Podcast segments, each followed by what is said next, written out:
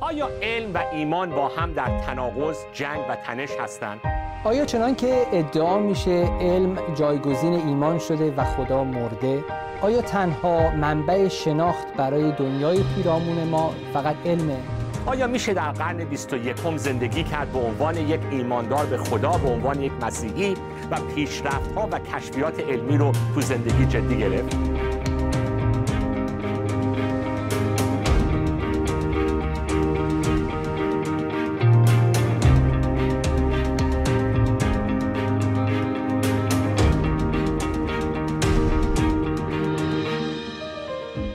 سلام عرض می‌کنیم خدمت شما بینندگان و همراهان این برنامه از مجموعه علم و ایمان.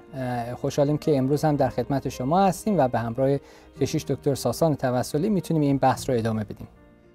مسعود جان منم خیلی ممنونم که داری با همدیگه داریم این همکاری رو انجام میدیم برای بینندگان عزیز و من خودم خیلی ذوق زده هستم خیلی هم حراف هستم تو این برنامه ها ولی امیدوارم که بینندگان تا حالا این برنامه رو دنبال کرده باشن. داریم وارد جلسه هشتممون میشیم تو این سری برنامه ها و می‌خوایم صحبتمون رو درباره تعریف حد و حدود علم و اینکه اصلا علم چه تعریفی داره چه هیته داره تا چه حد ابزارهای مختلف علمی چی هست و آیا میشه خارج از فقط ابعاد مادی حقایق دیگه رو کشف کرد که ماورای ابزارهای علمی هستند؟ پس می‌خوایم این صحبت ها که صحبت های خیلی مهمی هم هست رو با هم دیگه ادامه بدیم و پس دیگه بریم وارد صحبت بشیم. این جلسه دوممونه که داریم این مبحث رو پیش می‌بریم.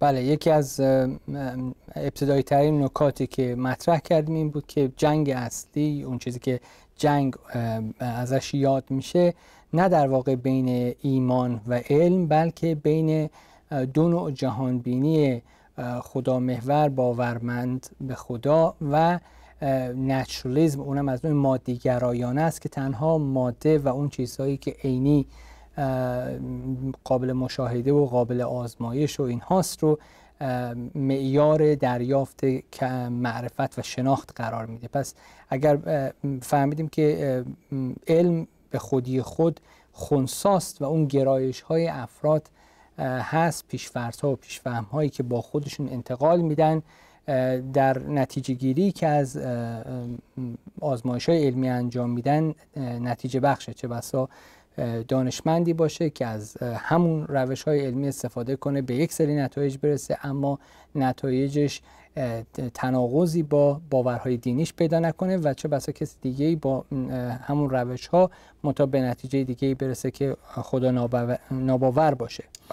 اما یه مسئله که یه اشاره گذرایی هم بهش کردیم اما فکر می‌کنم مهم باشه ما داریم در مورد گستره و حدود علم صحبت می‌کنیم اینه که شما اشاره کردید که فیلسوفان علم هم هنوز در ارائه تعریفی از تعریف جامع و مانعی از علم ناتوان بودند.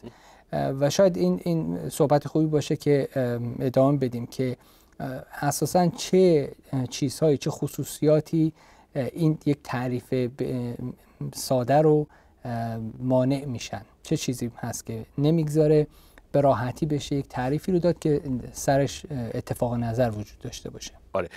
آره ببین واقعیت اینه که ما میگم ما, ما خیلی وقتا به خصوص بنده خودم هم یکیشا بنده خودم هم هیچ دانشمند نیستم. از مسائل دانش علمم زیاد آگاهی ندارم. ولی معمولا طرز حتی حرف زدن نمون. به طور معمولی صحبت علمو می‌کنیم علم ثابت کرده علم میگه علم اینو به این نتیجه رسونده. ولی واقعیت اینه که اولا خود تعریف علم هیچ یک تعریف یک, یک تعریف وجود نداره از علم. اصلا علم ذات علم چی هست؟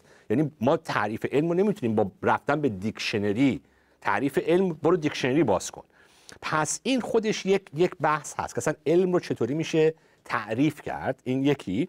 و اینکه بعد اصلا اصلا چیزی به نام علم فقط یک علم وجود نداره. علم خودش دنیای علم شاخه های مختلفی داره.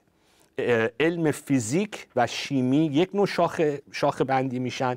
بیولوژی یک نوع دیگه شاخه بندی میشه. تاریخ جامعه شناسی روانشناسی زیباشناسی. پس می‌خوام بگم قانون تو دادگاه ثابت کردن اینکه یه نفر یه جرمی رو انجام داده یک روشی داده. تو لبراتوری با ملکول ها کار کردن زیر میکروسکوپ یه روش دیگه است. پس اصلا می‌خوام بگم که داستان اصلا تعریف علم و ابعاد مختلف علم خیلی پیچیده از اون چیزی که ما معمولا توی صحبت های روزانهمون درک می‌کنیم از کلمه علم. بله.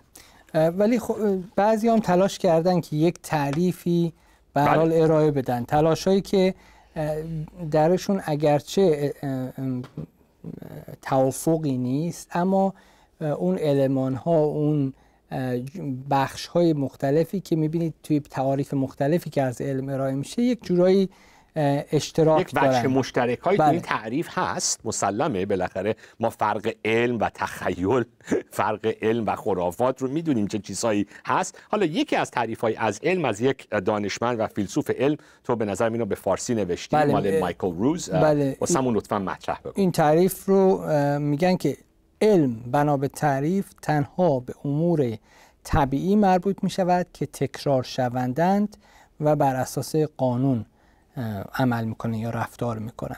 این شاید یه بار دیگه یه بار دیگه علم. این تعریف یه شخصی هست به نام مایکل روز, روز که این بله. حالا تو کتاب جان لنکس که بارها به این کتاب اشاره کردیم. God's Undertaker has science buried God. این نقل قول می‌کنه از این جمله. دوباره بله. یه بار دیگه. میگه علم بنا به تعریف به امور طبیعی مربوط می شود یک که تکرار شونده هستن. میشه اونها رو تکرار کرد و بر اساس یک قانونی عمل می کنند پس خب تو هر کدوم از این تعاریف خب نقاط ضعفی پیدا میشه. یکیش در مورد همین تعلیف هست که آقای لینکس خیلی خوب انگشت می‌گذارن روش و میگن که به حال هر تعریفی که شما می‌دید باید مجموعه علوم رو علوم مختلف رو که شما خوب اشاره کردید که شاخه مختلف علم روش های خاص خودشون رو دارن و بعضا یک روش یک جا یک جای دیگه کاربرد نداره. ولی هر تعریفی باید جامع باشه به در همه اینها بخوره. مثلا این تعریفی که ایشون کرده تمام کیهان شناسی مدرن یک جورایی خارج از محدوده علم قرار می‌گیره. چون به هر حال شما نمی‌تونید نقطه شروع عالم رو که تکرار بکنید. پس خود به خود با حسب این مورد کیهان شناسی مدرن و همه دستاوردهای علمیش خارج از علم محسوب میشن. این یکی از اون معضلات یا مشکلات عمده هست, که این تعریف و بله. کلا اصلا پیدا کردن یه تعریف برای بله. علم. ولی این تعریف میگم اون اشاره که باید چی باشه؟ تکراری باشه. تکرار شونده بله. باشه. یعنی یه, یه اتفاقی باید تکرار شونده باشه. میگن که یعنی تو آزمایشگاه ما اگه بخوایم اینو تو laboratory repeat کنید. استنتاج می‌کنیم از این آزمایش که اگر A و به اضافه B مساوی با C این رو بشه به موارد مختلف تکرار کرد و بله. همون نتیجه رو آره، ازش تو laboratory در نیویورک laboratory در تهران laboratory در توکیو ژاپن اون باید بتونه تکرار بشه. نمی‌تونه فقط فقط این یه بار من اینو فقط پیدا کنم. کسی دیگه نمی‌تونه تکرار کنه. این یک بعدی از اون متد علمی هست و صحبت جان لنوکس اینه که آقا فقط اگر شرط یه چیزی که باید بشه تو هر laboratory تکرار شه خب این مثلا وقتی که امروز cosmologist ا عقیده دارن که شروع تمام خلقت ماده و انرژی از یک singularity از یک نقطه آغاز که حالا به اصطلاح عامی بهش میگیم Big Bang حدود 14 میلیارد سال پیش شروع شده این دیگه یه چیز تکراری نیست. این یک اتفاقی که فقط یک بار افتاده. پس خود Big Bang رو بر اساس این تعریف همین مایکل روز که من مطمئنم خودش هم به Big Bang شاید اعتقاد داشته باشه تو اون تعریف نمی گنجه یا اون قسمتی که میگه چیز مادی میگه. اون میگه به امور طبیعی مربوط آره به امور طبیعی. پس خود همینی که علم فقط به امور طبیعی مربوط میشه خب حالا حالا اینجا می‌خوام یه مثالی بیارم. اتوماتیکوار هر ادعای معجزه اتوماتیکوار از این رده. آقا باکره حامله نمیشه. بچه از یه باکره به دنیا نمیاد. یه شخص بعد از مرگش از مرگ قیام نمی‌کنه. پس این اتوماتیکوار علم میگه پس میگن چه اینا همه خرافاته اینا افسانه است اینا اسطوره است. پس خودت وقتی فقط این طبیعت رو به کار می‌بری توی تعریف علم داری یک محدودیت فلسفی روی علم می‌ذاری. یعنی ما گفتیم توی جلسه پیش خیلی اینو تکرار کردیم که خیلی وقتا همه دانشمندا با یک پیشفرض فلسفی با یک تعهد وارد کارشون میشن. خود همین تعریف یعنی انگلیسی میگیم you've rigged the, the definition. You rigged the system. این حالا ریگ اینجا چی میشه به فارسیش؟ ریگ انداختن. ریگ انداختن فارسی نیست. یعنی مثلا تو وقتی یه تاسی رو یه طوری درست می‌کنی جلش کردید چی؟ دستکاریش کردید دستکاریش کردی که همش عدد 6 بیفته. میگیم you've rigged the بله. dice. این تو یه, یه چیزی توی این فرمول علم گذاشتی که نتیجهش هم فقط توی ابعاد طبیعی جواب بده. پس این خودش یک محدودیت فلسفی داری روی تعریف تعریف علم میاری. حالا یعنی شما تعریفی رو به کار بردی که قواعد بازی رو طوری تعیین کردی. خودت فقط برنده دقیقا. باشی. قواعد بازی رو از اول خودت تو تعریف علم گذاشتی. علم فقط ربط داره به ماده و انرژی که ما می‌تونیم آزمایشش کنیم تکرار بشه از نظر قوانین قانون فیزیک و ریاضی و شیمی باید تو این چارچوب حل بشه. اگه فقط تعریف علمی باشه بله خیلی چیزا خارج از این تعریف از علم هست.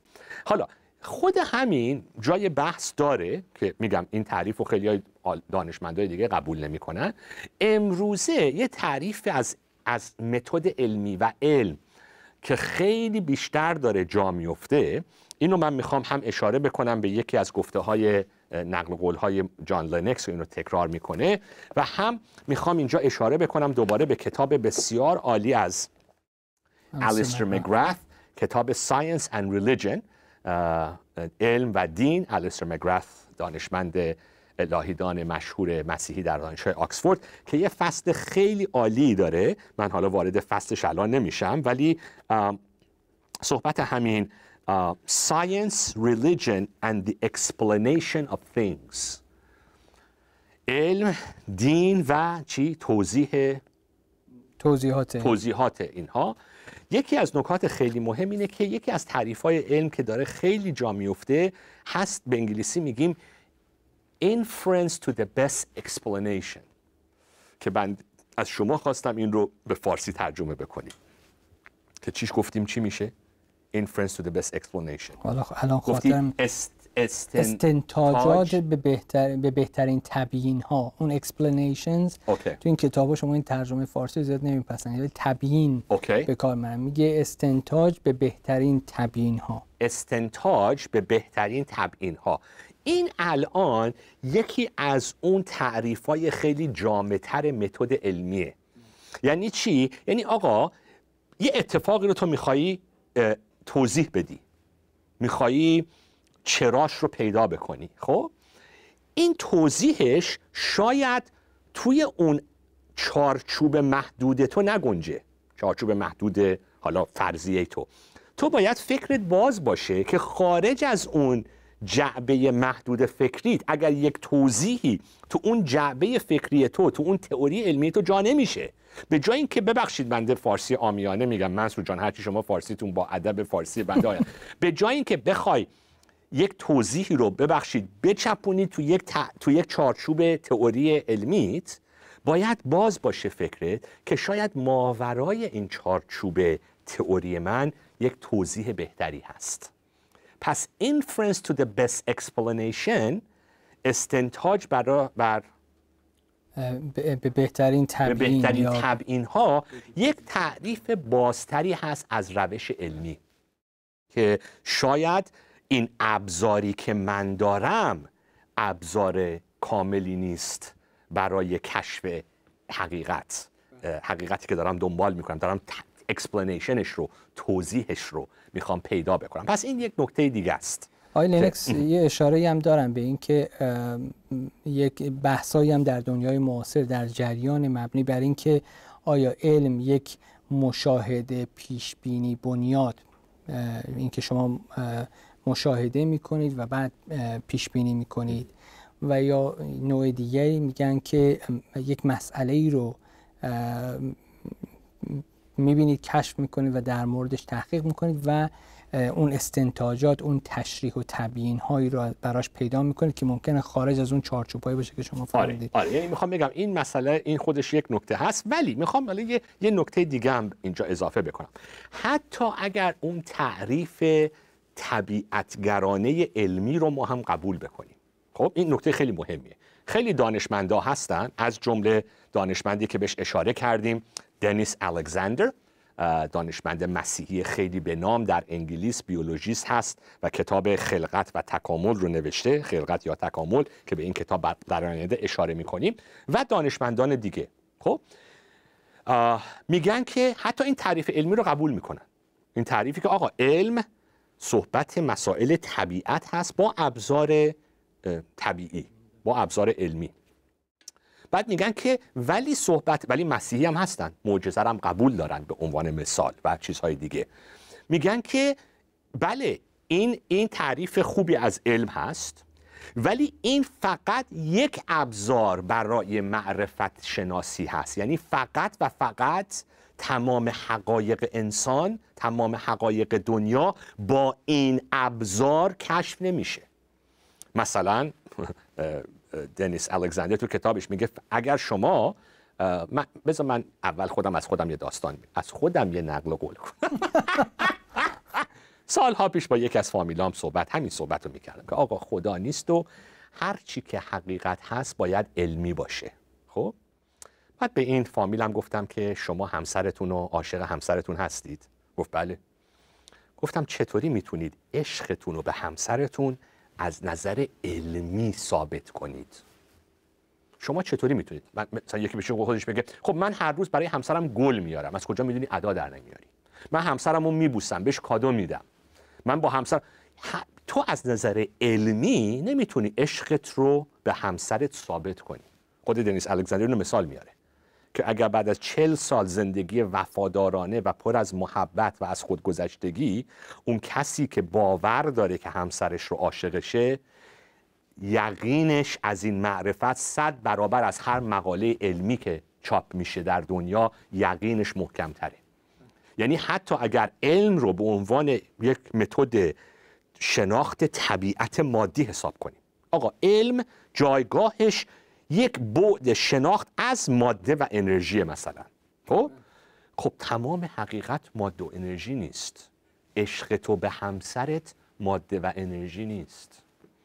زیبایی نقاشی میکلانج ماده و انرژی و توی ابزار علمی نمی گنجه خوبی و بدی مثلا یکی از صحبت های نویسنده دیگه چیز حالا این کتاب Language of Science and Faith زبان علم و ایمان که دوباره یه دانشمند مسیحی فرانسیس کالینز نویسندش هست خیلی قشنگ میگه. میگه همه ایمان دارن تجاوز به یک بچه کار بسیار زشتیه. این تو هیچ تئوری علمی نمی گنجه شما از طریق ریاضی و فیزیک و شیمی و بیولوژی هیچ وقت نمی‌تونی به این نتیجه برسی که تجاوز به یه بچه کار زشت و, و, و قدقن غیرقانونی گناه زشت بد نباید بشه. حالا کلمه که می‌خوایم به کار ببریم.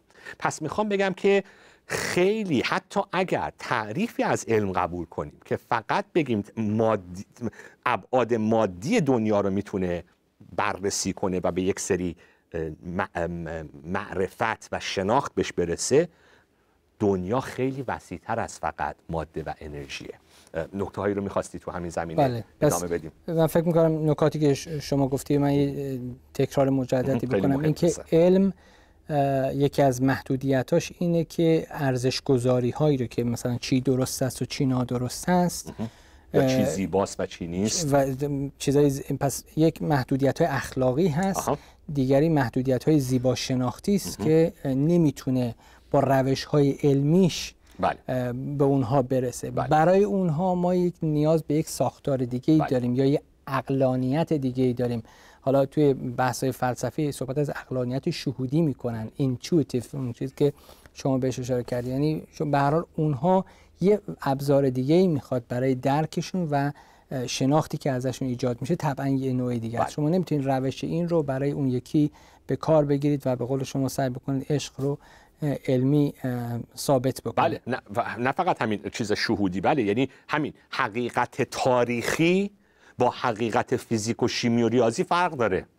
حقیقت قانونی تو دادگاه با حقیقت تو لابراتور فرق داره. پس اینا ابزارهای مختلف نیاز داریم برای اینکه حقیقت بودهای مختلفی داره. این خودش نکته خیلی مهمی حالا ما زیاد رو این قضیه تاکید کردیم.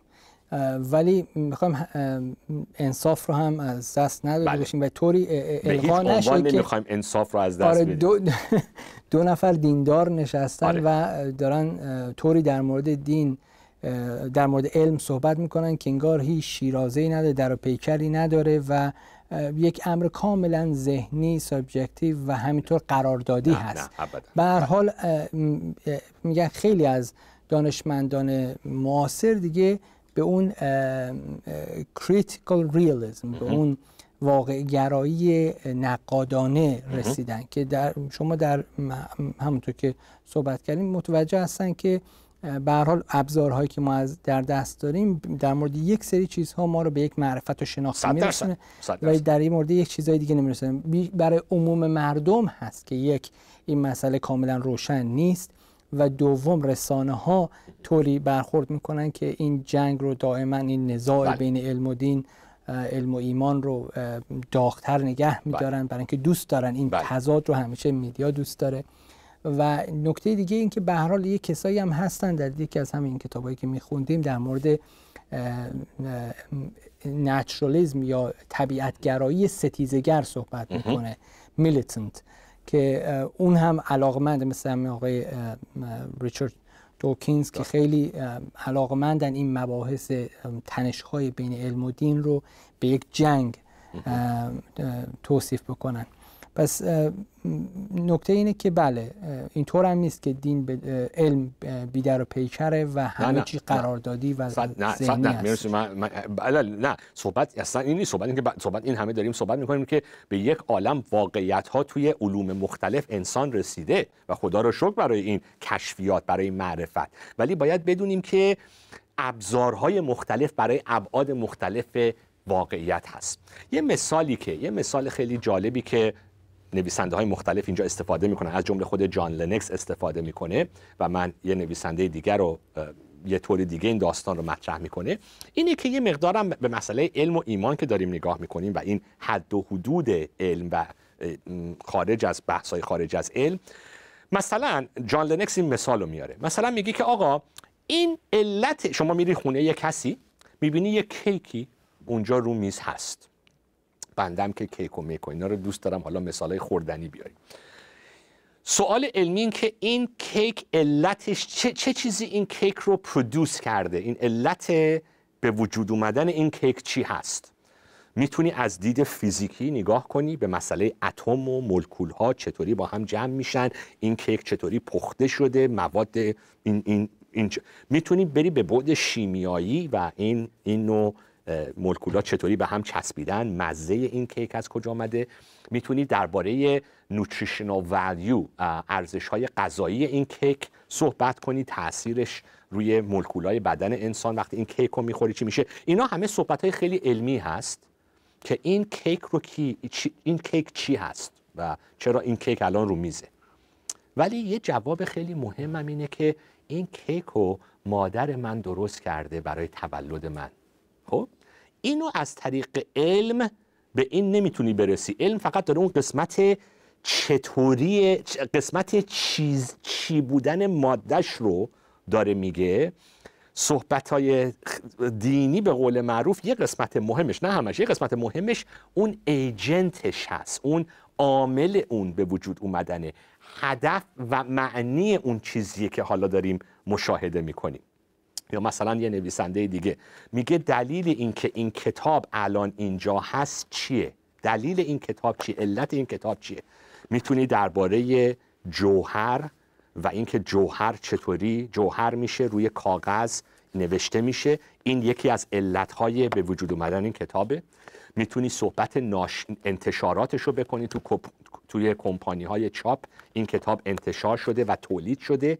ولی می‌تونیم از یه بود بالاتر بگی فکر یک نویسنده است که افکارش رو نوشته و حالا اون افکارش تو این کتاب هست. یعنی هم فکر نویسنده هست هم کارخونه چاپ هست و هم می‌تونی از بود مولکول ها روی کاغذ صحبت کنی. پس می‌خوام بگم مسئله ابعاد مختلف توضیح یک واقعیت توضیح یک واقعیت ابعاد مختلف داره و علم به یک قسمت ابعاد می‌پردازه. صحبت های ایمانی صحبت هدف ارزش اهمیت عامل پشت این اتفاق رو بیشتر داره تاکید می‌کنه. ببخشید من زیاد حرف زدم. منظور خواهش می‌کنم. می‌خواستم تو این چند دقیقه‌ای که برام باقی مونده دو نکته دیگر هم بگیم که این بحث رو بتونیم ببندیم و یکی موضوع تقلیل گرایی است. دیگری در مورد تعاریفی که دین داره یا ادعاهایی که دین داره که بعضا به ضدیت خودش میاد و یه جورایی در تقابل با خودش قرار می‌گیره. منتها شما مثال زدید. من یه مثالی رو حیف می‌دونم از همین آقای باربر. این کتابشون استفاده نکنیم. ایشون صحبت از این می‌کنن که یک ستاره شناسی آقای آرثر ادینگتون یک مثالی رو زدن در مورد اینکه یک سیاد یک ماهیگیری به دریا میره و تو دریا تور ماهیگیریش رو میندازه. این تور خب فاصله این سوراخ های تور به اندازه سه اینچ بودن. بعد از اینکه مثلا 5 سانتی متر آره 5 سانتی متر وقتی این رو می‌کشه نتیجه گیری که می‌کنه میگه که من به این باور رسیدم که در اعماق این دریا هیچ ماهی بزرگتر از 5 سانت وجود نداره. کوچکتر, کوچکتر از این بخشید خب چرا؟ چون تو هرچی که تورش گرفته ماهی های بزرگتر از 5 سانت بودن. یعنی اون ابزاری که شما انتخاب می‌کنید. برای مشاهده یا آزمایش نتیجه گیری که ازش می‌کنید رو تا حدودی تعیین می‌کنه. پس اگر نگاه شما این هستش که بله من تعریفم مثلا از علم اینه که باید علوم طبیعی باشه تکرار شونده باشه و این و اون باشه.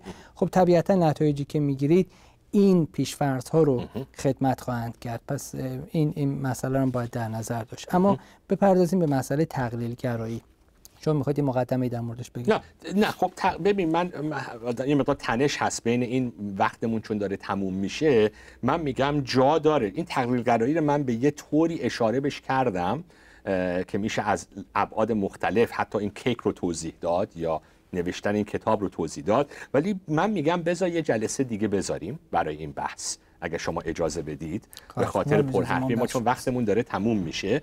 ولی مطالب مهمی رو با همدیگه مطرح کردیم. بذار این موضوع تقلیل, تقلیل هست بله. که به انگلیسی میگیم reductionism بذار این موضوع رو چون اینا مسائل مهمی هستش. بذار بذاریم پس برای جلسه بعد. من ببخشید از دوستان می‌خواستیم که این توی این جلسه این بحث رو تموم کنیم ولی می‌خوام مثال هایمون رو بیشتر باز بکنیم بله. پس می‌ذاریم برای جلسه بعد که دوباره هم درس این قسمتمون رو خلاصه رو دوباره مطرح بکنیم و هم به یک دو نکته بله. دیگه بپردازیم خب در ادامه ممکنه ما فرصت این رو هم داشته باشیم که به یک مقدار مباحث تاریخی در مورد گالیله و شروع اون تنشی که بین ایمان و علم در اروپا صورت گرفت اشاراتی داشته باشیم. بستگی به اینکه وقت ما چطور اجازه بده. از اینکه تا این لحظه با ما بودید و در این گفتگو شریک بودید به نوعی خیلی ممنون هستیم و امیدواریم که شما بتونیم در برنامه بعدی همراه داشته باشیم. خدا موقع خدا نگهدارتون